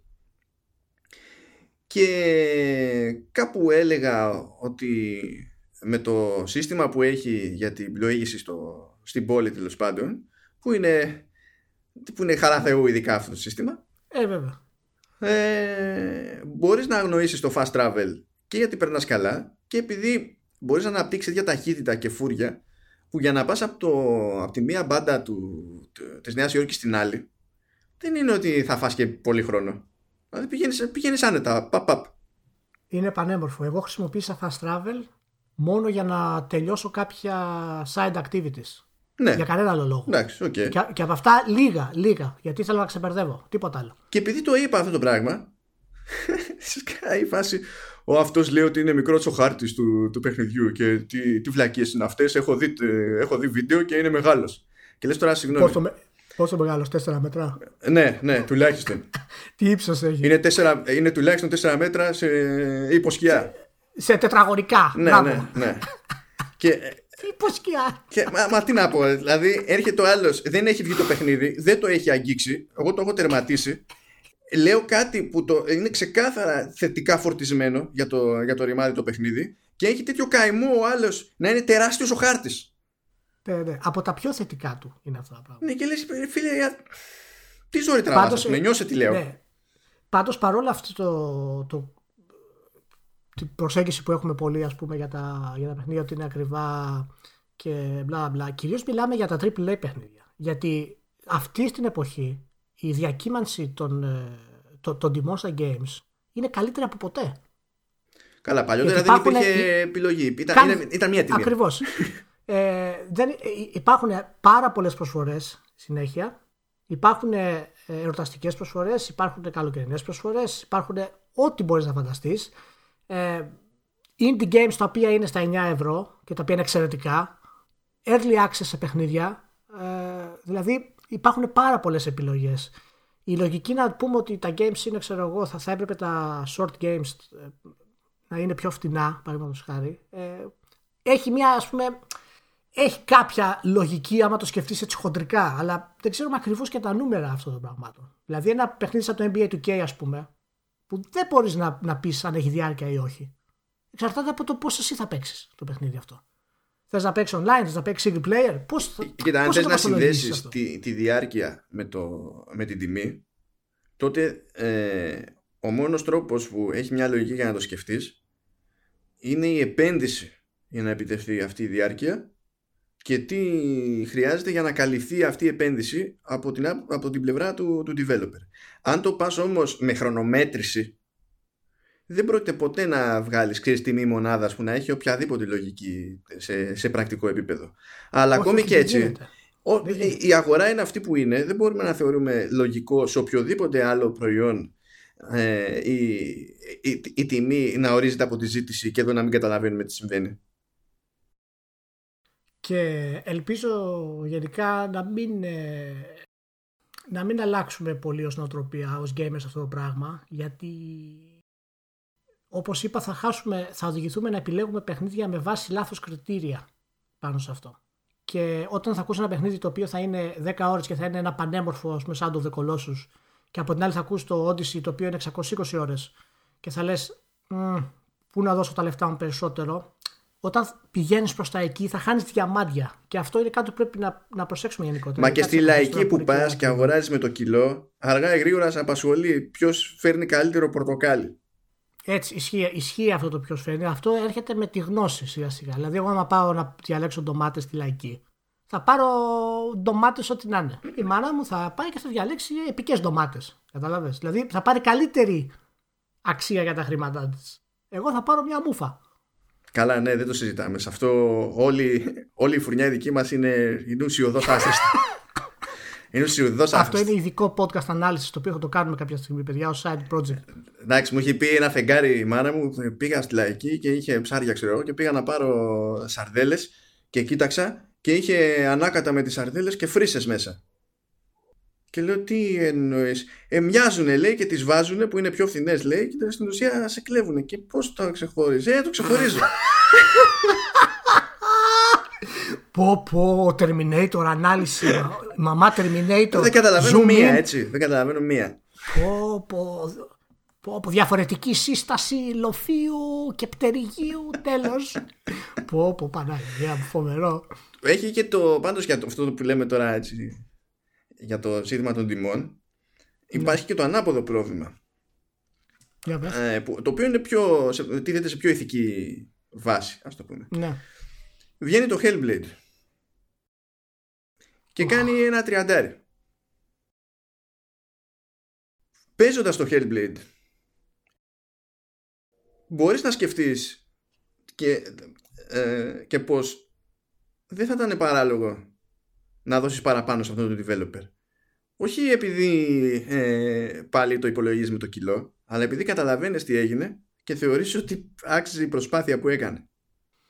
Ναι, δυστυχώς δεν είναι πολλοί gamers που σκέφτονται με αυτόν τον τρόπο. Εμείς σκεφτόμαστε έτσι και θα το κάναμε. Εγώ θέλω να πιστεύω ότι θα είναι ένας προπομπός για τους επόμενους τίτλους της Ninja Theory και όταν βγάλει τον επόμενο τίτλο της με full τιμή δεν θα σκεφτεί κανένας το δευτερόλεπτο αν θα δώσει τα χρήματα για να πάρει τον επόμενο τίτλο. Καλά, την επόμενη φορά που θα έχουν και τίτλο θα είναι όλοι εστιασμένοι στο ότι είναι αποκλειστικός για Xbox και θα και είναι κεφαλικά παντού. και Ninja Theory μου αρέσει γιατί αλλάζει και λίγο το... Όχι αλλάζει, θίγει λίγο το θέμα της κριτικής περισσότερο γιατί αναγκαστικά όταν είσαι κριτικός πρέπει να έχεις μια πιο ευρύ άποψη για τα πράγματα και να ξέρεις πού να συγχωρείς και πού να είσαι πιο αυστηρός τα οποία παίζουν ρόλο στην κριτική σου γιατί επηρεάζουν τις εταιρείες κτλ. Και, και μου αρέσει γιατί με την Ninja Theory όταν κάνεις το επόμενο παιχνίδι δεν χρειάζεται κάποιος να είναι πολύ αυστηρός για να μπορέσει να πει κάτι για αυτή την εταιρεία, ας πούμε. Και έχει μπει στο, στο, στην πολύ καλή πλευρά μας. Όχι τώρα δηλαδή, από τις προηγούμενες γενιές. Οπότε ευχόμαστε τα, τα καλύτερα. Και για Εγώ είμαι ορκισμένος φαν του Ταμείου Αντωνιάδης. Δεν με ενδιαφέρει τι γίνεται από εκεί και πέρα. Κοίτα, να σου πω κάτι. Το Ταμείο Αντωνιάδης ε, με προβληματίζει γιατί δεν εμπίπτει στη θεωρία των ονομάτων μου. Δηλαδή είναι, είναι η εξαίρεση. Με αυτό το όνομα δεν μπορείς να είσαι designer, πραγματικά. Ταμείο Αντωνιάδης είναι ξέρω εγώ παπούτσια, ξέρεις μαγαζιά, τέτοια πράγματα. Τσάντες, δερμάτινα κτλ. Αντωνιάδης, ας πούμε. Δεν είναι του Ταμίμ. Δεν, δεν είναι τώρα κανονικό όνομα. Τέλος πάντων, είναι μια από τις εξαιρέσεις μάλλον. Είναι μια από τις εξαιρέσεις. Είδες. Και, και τι θα του πεις; Να πεις, φύγει από εδώ τι όνομα είναι αυτό. Στην επόμενη συνέντευξη, να του πάρει συνέντευξη, να του πεις: Συζητάμε για θεωρία των ονομάτων. Ε, άμα σου λέει, άμα το ρωτήσεις, καταρχάς το ταμείμα όπου βγαίνει. Τι είναι το ταμείο. Τι είναι το ταμείο, ε, αφού από τη, μία, από τη μία μπάντα είναι Ινδός, από την άλλη μπάντα είναι Κύπριος νομίζω. Ινδός τώρα. Ινδός. Ε, Πάντως το, τον έχω πετύχει όταν είχε κάνει το, το Odyssey Journey to the West, κάτι τέτοιο που ήταν, ναι. εκεί ήταν με χρηματοδότηση της Bandai Namco που είχε τα προβλήματά ναι. το παιχνίδι αλλά έφαγε περισσότερο κράπ όσο είχε νόημα να φάει. Oh, δεν το συζητάω, δεν το συζητάω. Α, αλλά ήμασταν σε, ένα, σε μια ομαδική παρουσίαση και ο τύπος εντάξει, έλεγε αυτά που ήθελε να πει, αλλά μετά ξέφυγε από το προκάτ και ήταν αραχτό στη, στην κάρεκλα, σταυροπόδι, και με άνεση που σε έπιθε ότι είναι αυτή που θα έχει οποιοδήποτε άνθρωπος εκείνη την ώρα, ρε παιδί μου, ότι γινόταν ναι, ναι. κουβέντα, κουβέντα. Δεν ήταν είμαι ρομπότ, ε, με ρώτησες τι χρώμα θα ναι, είναι ναι. η αφίσα και είναι ότι δεν έχω πληροφορίες αυτή τη στιγμή, θα το δούμε σε άλλη χρονική στιγμή. Ναι. Εντάξει. Έχει, έχει. Είναι, είναι, είναι στο δικό του πλανήτη και με τη μία σου κάνει εντύπωση ακριβώς επειδή έχει συνηθίσει κάποια πολύ συγκεκριμένα πράγματα από τους υπόλοιπους. Ε, λέμε να πάμε λίγο προς το τέλος του podcast. Ναι, ναι. Ε, συζητώντας για κάποιες παλιές ε, εμπειρίες μας ε, στο, στο περιοδικό, το κάνουμε λίγο ερωταστικό να γελάσει ο κόσμος. Ε, όχι ότι γελάει δηλαδή, γιατί έχουμε φοβερό χιούμορ και δύο. Ε, απλά, απλά, απλά το λέω ρε παιδί μου να μην ναι, ναι, να, okay. να είμαστε ξεκάθαροι. Θέλω να, να ξέρει τι πιστεύουμε δηλαδή δεν είναι κάτι το οποίο ε... μην νομίζει ρε παιδί μου μην ξυπνήσεις μια μέρα και νομίζει ότι δεν μας έχουμε σε εκτίμηση. Έτσι έτσι. Και με το Μάτο γνωριστήκαμε στο GamePro και όταν ήρθε ο Μάνος εγώ ήμουν στο GamePro Δύο χρόνια πρέπει να ήμουν. Κάτι τέτοιο. Δεν νομίζω να ήσουν τόσο πολύ γιατί ήρθα ένα, 19 ένα, Μαΐου ε, του 2003. Ένα χρόνο. Μπορεί. Του 2003. Ναι, ναι. Ε, όχι, εντάξει, εγώ ήμουν ένα χρόνο πιο νωρίς. Ε. Το, το, νομίζω το 2 είχα πάει. Καλά, δεν θυμάμαι 100%. Είναι παλιά, έτσι, πολύ παλιά τώρα. Αυτό πρέπει να ρωτήσω το, το Βασιλάκι. αυτό, αυτός θα θυμάται αυτά. Ήταν, ήταν Year of the Matrix και Return of the King. ναι, ναι, ναι, ναι, ναι, κτλ. Ε, ναι, όχι, όχι, ήταν, ήταν καλό. Και τότε είχε έρθει ο Μάνος. Ε, εγώ να πω τώρα, να μοιραστούμε κάποιες εμπειρίες και τα λοιπά. Ε, θυμάμαι ότι όταν είχα δώσει το, το test review, το είχα δώσει μια καφετέρια. Είχε έρθει ο, ο Παύλος ήταν μόλις είχε ξεκινήσει να είναι συντάκτη του, του GamePro, ο Παπαύλου, και είχα πάει να κάνω τη, τη συνέντευξη και καλά. Ε, με είχε προτείνει ο Ελίας ο Κούκουτσας, ένα στέλεχος της Nintendo εκείνης εποχής από τους πρώτους gamer που ξέραν τι τους γίνεται στην αγορά. Ε, και μου είχε δώσει ο Παύλος να κάνω μια μετάφραση τότε του, του Tomb Raider. Δεν θυμάμαι ποιο ήταν. Και μου λέει αν μεταφράσει αυτό μου λέει για να δούμε το εγώ το μεταξύ το είχα παίξει το παιχνίδι Βέβαια, για να καταλαβαίνει και όποιος μας ακούει τι σημαίνει αυτό, τότε μιλάμε για την εποχή που έτσι κι αλλιώς εκείνα τα έντυπα ήταν ήταν μεταφρασμένα ξένα κείμενα. Οπότε ήταν το αυτονόητο ότι η δοκιμή θα γινόταν στη μετάφραση. Ναι, ναι, ναι. Αυτό ήταν το πρώτο που θέλανε, γιατί θέλουν να βγάλουν όγκο και τα λοιπά. Οπότε η μετάφραση ήταν το, το κυρίως ε, πιάτο, ας πούμε. Ε, αλλά εγώ δεν έγραψα μετάφραση, έγραψα review. Και το έρχεται το δίνω στο, στον Παύλο και το κοιτάει λίγο στα πεταχτά. Να δεις ότι δεν έβλεπε ομοιότητα. λέει, λέει τι, τι, τι παίχτηκε με αυτό. Τέλος πάντων, αυτό ήταν το πρώτο έτσι χιουμοριστικό, ας πούμε. Και τελικά του άρεσε και πήρα τη. τη Όχι, ε, ε, εγώ είχα κάνει όντως τη μετάφραση, γιατί να σου πω, η δική μου τιμωρία ήταν άλλη. Ήταν ότι το κείμενο ήταν για Pro Evolution. Ε, εσύ είσαι και πολύ μικρός δρασί. Ε, ναι, ήμουνα, δεν Πόσο είχα κλείσει τα ήσουν, 19. Ήμουνα παρά Ναι, λίγο. δηλαδή 18-19 ήσουν δηλαδή μόλις ξεκίναγες τη ζωή. Ήμ- Ήμουν εκπληκτικός ψάρακας, ανεπανάληπτος ψάρακας. Δηλαδή, στο στρατό δεν ήμουν ποτέ έτσι ψάρακας. Για Λογικό, κανένα ρε, λόγο. εσύ. Α- α- αφού μέσα μέσω όρο οι περισσότεροι ήμασταν 27-28. Ήμουν τόσο Δηλαδή, εξωπραγματικά λογικό. ψάρακας που θεωρούσα ότι πρέπει να πατάω με τρόπο τα πλήκτρα στο πληκτρολόγιο γιατί αν κάνω θόρυβο θα ενοχλώ τους υπολείπους που δεν το είχε υπονοήσει αυτό κάποιος για τρολιά ξέρω εγώ ήταν μια σκέψη μου και καρφωθεί εμένα στο μυαλό ρε παιδί μου ότι πρέπει να είναι ενοχλητικό αυτό το πράγμα Να πούμε βέβαια ότι η εποχή εκείνη δεν υπήρχε η έννοια της τρολιάς. ναι, Το ξέρετε. Δηλαδή, ε, εκεί τότε ήταν ακόμα το κλασικό κάνω πλάκα. ναι. δεν, υπήρχε, δεν υπήρχε το concept σε τρολάρω. Έτσι, απλά να το λέμε αυτό το πράγμα. Τότε ήταν, α- ήταν απλά τα πράγματα. Κάνω πλάκα, ρε παιδί μου. Και τελειώναμε, ξέρω εγώ, ένα κείμενο και ήταν όλοι οι υπολογιστές. Ήταν Power Mac του, Πω, πω, ήταν- του 1994. Ήτανε πολύ πω που ήταν Power Mac άθλιος. Πω, Δεν πω. υποστηριζόταν από το λειτουργικό multitasking. Δηλαδή, μία εφαρμογή τη φορά θα έτρεχες. Δεν υπήρχε. Και δηλαδή, επίσης πάνω, από- πάνω από δύο browser ανοιχτά το, το, το σύστημα κρέμαγε. τι μπράζω Το για δικό να, μου για, να τουλάχιστον, φορτώσω, τέρμα. για να φορτώσω σελίδα στο, στον Explorer, γιατί ήταν σε εποχές που είχε Explorer το, το λειτουργικό για μένα. ε, ε, ε, για να φορτώσω σελίδα στον Explorer πρέπει να κλείσω το Word. Τέλος πάντων, τελείωνες εκεί το κειμενάκι, ξέρω εγώ, και ήταν όλοι σε LAN. Οπότε ξέρεις, είχες ένα φάκελο και έκανες σπάσα το κείμενο στο Λεωνίδα το Μαστέλο, που ήταν βοηθός αρχισυντάκτη και έκανε και τη, και τη διόρθωση. Διόρθωση. Ναι, ναι, έκανε και τις διορθώσεις. Οπότε έκανα πάσα το αρχείο τέλος πάντων και έλεγα στο Λεωνίδα, σου έστειλα. Α, ο Λεωνίδας ξεκινούσε εκεί, έκανε εκεί τη διόρθωση. Εντάξει. Είχαμε τον Ηλία όμως διαγώνια αριστερά. Εγώ; ναι, ναι, ναι. Α, Και γυρνάει, λέει, δηλαδή εσύ τώρα έγραψες κείμενο. Αυτό στη... αν ήμουν celebrity θα έβγαινα στα κανάλια και θα έλεγα ότι έζησα το bullying στο πετσί μου. όχι, ρε, εσύ, ποτέ δεν είχα διάθεση τέτοια. Μην λες τέτοια πράγματα. Με πληγώνει αυτό το πράγμα. Πάντα Όχι. είχα την πλάκα. ναι, στο εσύ, νου μου. το ξέρω. Άλλοι είναι που δεν έχουν χιούμορ και είναι πολλοί. Αλλά λέω ότι δηλαδή εσύ έγραψες κείμενο και λέω ναι. Θε- Απα- θε- Θέλω να ενημερώσω ότι δεν θυμάμαι τίποτα από αυτά. Καλά, εννοεί, Δηλαδή, ο, αυτά ο, τα ο, ο, θυμόσουν Μάνος, ο, αποκλείεται. ο Μάνος μπορεί, να με, μπορεί απλά να με σπιλώνει αυτή τη Καλά, στιγμή, ναι, ξέρετε. εντάξει. οκ, Έτσι, Ευτυχώς ήταν με κι άλλοι- πολύ κι άλλοι μπροστά. Ευτυχώς, ευτυχώς. Δεν, ούτε δεν πιστεύω κανένα. δεν, έγινε- δεν έγινε τίποτα. Και λέω, ναι, ρε παιδί μου. Δηλαδή, λέει, τόση ώρα που ήσουν εδώ πέρα, έγραφες.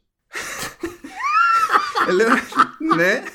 Αποκλείεται, αποκλείεται να γίνει αυτό. Και δεν είμαι το προηγούμενο που είπα. Λέει και μου λέει, αφού δεν άκουγα τίποτα. Να ενημερώσω ότι αυτό το stealth του Μάνου έχει βγει μετά άπειρες φορές όταν παίζουμε παιχνίδια co-op μαζί. Έτσι, να το ξέρετε αυτό το πράγμα. Δηλαδή δεν ξέρω καν που είναι στην πίστα. Ξα, ξαφνικά είμαι ρε παιδί μου, σκοτώνω και τα λοιπά, χρειάζομαι βοήθεια. Ο Μάνος έχει εξαφανιστεί, έχει πάει σε ένα άλλο σημείο και πετυχαίνει κάποιου headshot μακριά στην άλλη άκρη της πίστας. Ρε Μάνο, τι έγινε, πότε έφυγες στην Καλά, τόση ώρα έχω φύγει, δεν το κατάλαβα. πω, πω δηλαδή. Δεν γίνεται τίποτα. Εγώ θυμάμαι το πολύ γέλιο στο. Είχα δώσει. Κάτι, μου, μου- κάτι ήταν να γράψω και τα λοιπά και είχα αρχίσει να βαριέμαι από την αρχή. και δεν μπορούσα. Και είχα δώσει το θρηλυκό αυτό κείμενο χωρίς τελείες. Ήταν ένα Ωραία. κείμενο, ρε παιδί μου, το οποίο ήταν ε, κανονικό review. Αλλά το είχα γράψει χωρίς τελείες. Ήταν εκεί που έχασε 10 χρόνια από τη ζωή του Λεωνίδας, λογικά. Ο Λεωνίδας λοιπόν πήγε να το διορθώσει, με φώναξε μέσα στο, στο γραφείο. Λέει, ας πούμε, λέει, το κείμενο μου λέει δεν έχει τελείες. Λέω, ναι, ναι, το έκανα έτσι να δώσουμε ένα άλλο χρώμα στα review. Τι μιλάς, Μα- Χριστία μα- Παντάλ. δηλαδή. Ε, καλά τότε, αφού ξέρεις, είχα ψωνιστεί τότε. Δεν υπήρχε τέτοιο. Γιατί ήταν games, έγραφα για games, δεν υπήρχε καλύτερο πράγμα για μένα. Όλη τη μέρα αυτό το πράγμα ασχολιόμουν. Και το τρομερό δεν ήταν ότι το, το έκανα αυτό το πράγμα. Το τρομερό ήταν η φάτσα του Λεωνίδα που με κοιτάει μου λέει Άμα αυτό βγάζει νόημα.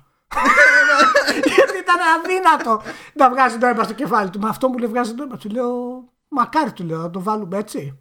Ε, μου λέει θα το βάλουμε έτσι. μα, μα αυτή ήταν η πραγματική καφρίλα. Ήταν ότι κατάφερε να λειτουργεί. Διότι όταν λες σε κάποιον έγραψε ένα κείμενο χωρίς τελείες, απλά φαντάζεσαι ότι έχεις βάλει στη σειρά της προτάσεις και δεν έχεις βάλει τελείες. δεν πάει το μυαλό του σε κάτι άλλο, ρε παιδί μου, σαν φάση. Να πω για το, για το Μάνο, όταν ε, άρχισα, όταν άρχισα να συνειδητοποιώ τη, τη διαφορά που είχε στο να συλλαμβάνει τις τεχνολογικές έννοιες από τους υπόλοιπους. Και αυτό, αυτό ήταν εκνευριστικό. Γιατί, γιατί εμείς, ξέρω εγώ, καθόμασταν. Εντάξει, ήμασταν και πιο μεγάλης σε ηλικίας, είχαμε και μια περισσότερη εμπειρία, ας πούμε, κτλ. Βάζαμε κάτω, ξέρω εγώ, αναλύαμε το τέτοιο, να γράψουμε ένα θέμα κτλ.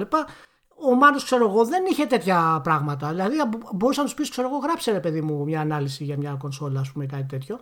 Ε, και δεν υπήρχε περίπτωση να, να γυρίσεις να σου πει ισχύει αυτό ή δεν ισχύει. Τα ξέρει όλα από πριν. δεν ήταν, και δεν μπορώ να καταλάβω από πού τα ήξερε, γιατί ήρθε 19 χρονών. Αυτό είναι ψέμα προφανώς. Δηλαδή πάντα έπαιζε έρευνα από πίσω, αλλιώς δεν υπήρχε ελπίδα. Σιγά τώρα, τι ήμουν. Δηλαδή. Όχι, έρευνα, εσύ έκανες έρευνα. Αυτό θέλω να πω. Ναι, δεν ναι. έλεγες ρε παιδί μου πώς γράφεται αυτό ή τι σημαίνει αυτό κτλ. Τα τεχνικά που είχες ήταν αυτόματα. Αυτόματα. Και αυτό ήταν, ήταν αρκετά εντυπωσιακό και εκνευριστικό. Το θυμάμαι, το, θυμάμαι τον Παύλο που λέει εντάξει, μα, μας έχεις κουφάνει ρε μάνο. Στο τέλος λέει θα, θα μας πεις και τίποτα για ψυγεία. Και για κακή του. και για κακή του τύχη ε, βέβαια για κακή του τύχη. Ε, βέβαια για κακή του τύχη. Ήταν Ιανουάριος, έπαιζε ψιλονέκρα, αλλά ήταν μέρες Consumer Electronics Show στο Las Vegas και είχε παρουσιάσει η LG ένα ψυγείο με LCD στο, στην πόρτα που γύρναγε σε διαφάνεια και βλέπεις τα περιεχόμενα. Και ξεκινάω και λέω: Έβγαλε η LG ένα και δεν την προλαβα να τελειώσω ποτέ την πρόταση. Είχε φρικάρει, ξεφα... έφυγε. Απλά Θυμάμαι είχαμε κάνει στο δεύτερο χρόνο, ήταν, ήταν τότε που είχαμε κάνει υπερορία δύο μέρες συνεχόμενες μέχρι τις 10 το βράδυ. Γράφαμε οδηγό. Τι οδηγός ήταν, Zelda, τι ήταν;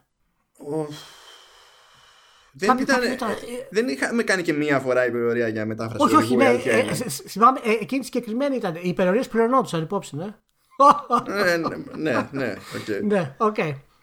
Ε, Κοίτα, και... Zelda ε, είχε το πρόγραμμα. Metal Gear Solid 2 Sons of Liberty είχε το πρόγραμμα. Για κάποιο λόγο κάποτε το πρόγραμμα είχε και Hitman. Ε, ναι. Τι άλλο. Έχω... Α, εντάξει. Όχι, αυτοί μπαίνανε στο περιοδικό, αλλά είχαμε βγάλει νομίζω και με κυκλοφορία παιχνιδιού όμως. Πρέπει. είχαμε, είχαμε βγάλει ολόκληρο τεύχος για Pokemon και μετέβραζα το Pokédex και έκανα απόδοση. Ωχ, το Pokédex!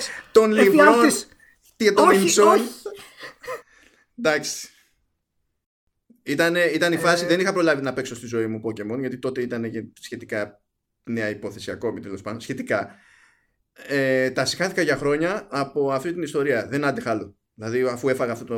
Ναι, αυτή... όχι, είναι, είναι, είναι όπως εγώ με τη βότκα που σταμάτησα να πίνω γιατί είχα μεθύσει τόσο πολύ και τόσες φορές συνεχόμενα που ο οργανισμός είπε: Stop, πηλεία, δεν παίζει άλλη βότκα.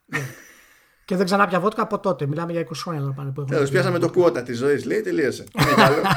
ε, ναι, δεν έχει άλλο. Έφτασε. Υπάρχει ένα όριο. Δεν μπορεί να το ξεπεράσει το όριο αυτό με τίποτα. Ε, καλά, υπάρχουν πολλά τέτοια μικρά σκηνικά. Θυμάμαι το. Ποιο ήταν, νομίζω, ήταν το review που είχα κάνει τον Ninja Gaiden. Και νομίζω ότι είχα βάλει 7. Δεν θυμάμαι εάν, ε, εάν ήταν όντως αυτό το πράγμα. Κάτσε το, έχω μπερδευτεί γιατί επί Game Pro είχα κάνει και εγώ review Ninja Gaiden. Οπότε τι είχα κάνει στο 2. Γιατί θυμάμαι που ήμασταν στη Λυπηρή εκείνη τη 14 τηλεορασίτσα γι' αυτό. και έβριζα σε ένα boss fight. Ναι. ναι, ναι, ναι, όχι, ήταν. Νομίζω πρέπει να ήταν στο 2 γιατί το ένα το είχα κάνει εγώ και το είχα βάλει 7 και με το που έβαζα 7 και το έστειλα στο τέτοιο, είχε αρχίσει να τυπώνεται το περιοδικό δηλαδή, προσπαθούσα να το σταματήσω. Είχα φάει φρίκι, έκανα λάθος. δεν ήταν αυτά. Και φυσικά είχα κάνει λάθος. Δεν, δεν ήταν για αυτά για κανένα λόγο. Θυμάμαι ήταν το, το concept ήταν ότι δεν είχε καλή ισορροπία στη δυσκολία. Άκου τώρα εδώ. Τραγικό λάθος, τραγικό λάθος. Εντάξει. Και, και οι καλύτεροι στον κόσμο κάνουν λάθη, παιδιά. Εντάξει. Λοιπόν. Νομίζω ότι έπρεπε να είχες υποψιαστεί από το ότι το... υπήρχε επίπεδο δυσκολίας που λέγονταν Ninja Dog. Δηλαδή ναι, ήταν στη φάση όπου η Ταγκάκη προσπαθούσε να σου εξηγήσει ότι δεν τον ενδιαφέρεις. Ε, πότε το. Είχαμε παίξει και κάποια κόπ μαζί για review, δεν είχαμε παίξει. Καλά, παίζαμε σε δόσεις ένα λάξ με το πότε να παρακολουθεί ο ένας και ο, πότε Ναι. να προχωράει ο Ναι. άλλος για το review του Knights of the Old Republic. Καλά, εντάξει. εντάξει. Αυτό ήταν, ήταν το έπος το ίδιο. Είχαμε Το σαπίσει έπος στο το ίδιο. γέλιο. Δεν θα ξεχάσω ποτέ όμως τον Θεό που δεν θυμάμαι πώς λέγεται σαν χαρακτήρας, αλλά που τον πετυχαίνουμε κάπου και λέει, ξέρετε, είναι φάση καλημέρα. 3. Μα θέλω να ρωτήσω κάτι. Του. Του. Μα γιατί Σαν το θυμάμαι, δεν. ρε. Μα γιατί δεν. One. Και λε, λες τι θα κάνω. Εγώ τώρα προχωρώ, κάνω πάλι επιλογή στο διάλογο. Μπας και πετύχει, ρε παιδί μου, ξέρεις κάτι. Θα κάνω λάθος. Και zero. Και πεθαίνεις. Κατευθείαν. Τέλος. Και σταματάει το παιχνίδι. Αυτό που θε- ναι, είναι, είναι, είναι σαν τα κακτάκια του Final Fantasy. Ναι, που είναι ναι. μικρά και κάνε του του του του του του κάνεις ένα attack, the end. Κατευθείαν. Mirror damage. Πφ, Τέλος. το... Ναι, να πούμε και τα, έτσι, τα, πιο, τα, τα πιο ωραία πάντως. Ε, το, το Gamer ήταν το πρώτο περιοδικό για κονσόλες και τα λοιπά που ξεκίνησε με δική του ελληνική προσέγγιση και ελληνική γραφή σε όλα. Είχαμε κάνει όλοι μαζί μια ας πούμε συγκέντρωση ε, και είχαν πει παιδιά δεν πάει άλλο. Είχα πρίξει εγώ τον Παύρο για πολύ καιρό εδώ μεταξύ για αυτό το πράγμα. Αυτό έγινε συντοματικά, όντως δηλαδή αποφασίστηκε και οργανώθηκε το καλοκαίρι του 2003. Δηλαδή α, λίγο Ναι. αφού έσκασα. Και αφού είχε γίνει χαμός φασαρία εκεί με τον Παύλο και κάνει αυτό και πες στο εκδότη ότι πρέπει να κάνουμε αυτό, ότι θα είναι καλύτερο αυτό κτλ. Ε, τελικά όλοι ήμασταν στο ίδιο μήκος κύματος, το οποίο ήταν πολύ θετικό και δεν συμβαίνει και σπάνια. Όχι, δεν ήταν πολύ θετικό, Ηλία. Γιατί; Δεν ήταν πολύ θετικό, Ηλία, διότι εντάξει, θα μπορούσα να διαλέξω το, ξέρεις, τη... το επιχείρημα του Νέρντουλα, συντονισμός, ξέρω εγώ, σεισμό, καταστροφή, τελειώσαν όλα. Αλλά το θέμα είναι ότι όταν το πετύχεις αυτό. Καλά, ε, ε, ίσως να είναι χειρότερα για τη δική μου την περίπτωση. Όταν το πετύχεις αυτό στα 19, μετά υπάρχει πρόβλημα σε κάθε δουλειά που ακολουθεί. Ναι, ναι, εντάξει. Α- αν το θέσεις έτσι, Ναι. ε, έχεις, έχεις, έχεις ένα δίκιο. Έχεις ένα δίκιο. Ε, είναι κρίμα πάντως που όσοι είναι τώρα ξέρω εγώ, 20 χρονών δεν έχουν πετύχει τα περιοδικά της εποχής τα υπόλοιπα να είναι καλά τα άλλα περιοδικά ε, τα οποία ήταν τέλος πάντων να είναι όλα καλά. Ε, τα, τα, τα περιοδικά για PC Games πάντα είχαν ποιότητα και, και την εποχή δική μας πάντα ήταν ε, δυνατά περιοδικά. Τα υπόλοιπα ναι. Ωραίες εποχές πάντως, ωραίες εποχές Ναι, γενικά Πολύ ωραίες προσπαθείς να εποχές. αποφύγεις την αναφορά στο games τόση ώρα. Εντάξει, Όχι, σε βγάζω δεν εγώ από ξέρω. τη δύσκολη θέση. Ναι, δεν ξέρω, μάλλον δεν θέλω να έχω νομικές, ε, νομικά προβλήματα Τι νομικές, κριτική κάνουμε, δεν κατάλαβα. Ε, τι ήθελα να πω. Ναι. Επίσης να πω ότι κάποια εποχή το επόμενο χρόνο ήταν. Θα το πω αυτό δημοσίως, ναι. όποιοι μας ακούνε. Θέλω να ξέρετε όλοι ότι δεν είμαι περήφανο, αλλά είχα ένα ροζ Twingo. το οποίο το είχα δανειστεί από την αδερφή μου. Είχε ηλιορροφή. Ήταν Twingo ροζ. Ήταν ροζ. Εγώ, προσα- βέβαια, εγώ το έλεγα κόκκινο και τώρα είναι η πρώτη φορά που δημοσίως παραδέχομαι ότι ήταν ροζ. Όλοι οι άλλοι μου λέγανε ότι ήταν ροζ, εγώ έλεγα ότι ήταν κόκκινο. Πραγματικά Και- δεν είχε τελειωμό το δούλεμα που έτρωγε για το Twingo. Εντάξει, δεν... Ήταν σίγουρη επιτυχία. Αλλά ήταν μέσα ο Μάνος, δηλαδή μόνο με το Μάνο θα μπορούσα να το δοκιμάσω αυτό. Στη διάσημη νύχτα που είχαμε πιει ε, κάποιο σεβαστό που- ποσοστό έτσι, αλκοόλ, ήταν αρκετά πολύ. Νομίζω κανένα μπουκάλι τεκίλα άνετα. Ήταν και εκείνη η μέρα που. Το... Όχι, πες γιατί μπορεί να μιλάμε για άλλο περιστατικό, γιατί δεν ήταν και Οχ. τότε σπάνιο να έχουμε γίνει λίγο λιάρδα. Ναι, για πες. Ναι, ήταν πολλά τέτοια περιστατικά. Εγώ μιλάω για το περιστατικό που μέσα στο Twingo, φεύγοντας από το σπίτι του Νίκο Παπακοσταντίνου, Α, ναι. στη, στη Μαραθώνος ήταν που βγαίνουμε ε, από, το, από το Πικέρμι δηλαδή κάνω χειρόφρενο με το Twingo με το μάνο μέσα. Και βγαίνω με πατηλίκια με το Twingo. Κανονικά ο Μάνος να έχει να είναι σε άλλο πλανήτη. Εν τω μεταξύ τι πράγμα, εγώ νομίζω ότι δεν είχε τρομάξει ιδιαίτερα. Το, ήσουνα, ήσουνα ζεν για κάποιο λόγο. Δεν ξέρω γιατί αυτό το πράγμα. Και εγώ είχα πίστη στο πώς ήταν φτιαγμένο το Twingo έχοντα πιει για να μας κρατήσει. Λοιπόν, δεν είμαι περήφανος γι' αυτό. Προσέχτε, μην ε, οδηγείτε πιωμένοι. Αυτό είναι, είναι μεγάλη μαλακία. Ε, Πώς να είσαι περήφανος τώρα γι' αυτό. Εντάξει. Ναι. Απλά λοιπόν, περιγράφουμε μια κατάσταση. Είναι sad. Συμβαίνουν αυτοί που.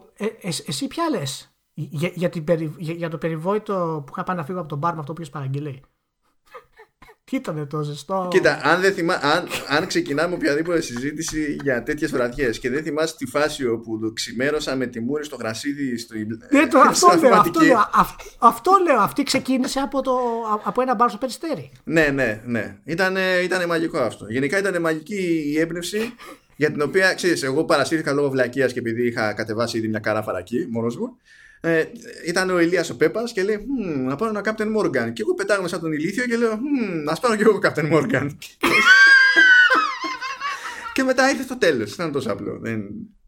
Ναι, ναι. Τέλος πάντων. Απίστευτα πραγματάκια. Ε, λοιπόν, και έτσι βγαίνανε τα καλύτερα reviews. Καλά. Τα καλύτερα.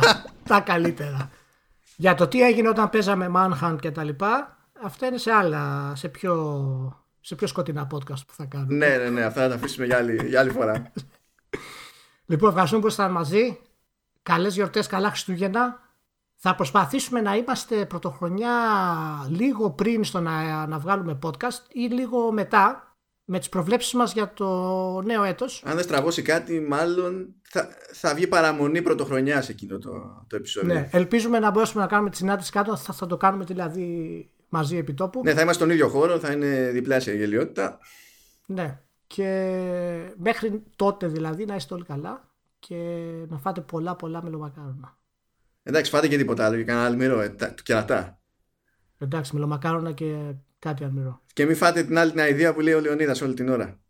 Τι λέει ο Λεωνίδας; Επειδή ξέρεις, το, το Commando S είναι εκπομπή για Apple Stuff και φυσικά έπρεπε να κολλήσει κάτι κάπου και να πει IBE. Oh. την πρώτη φορά έκοψα την εγγραφή έτσι όπως ήταν.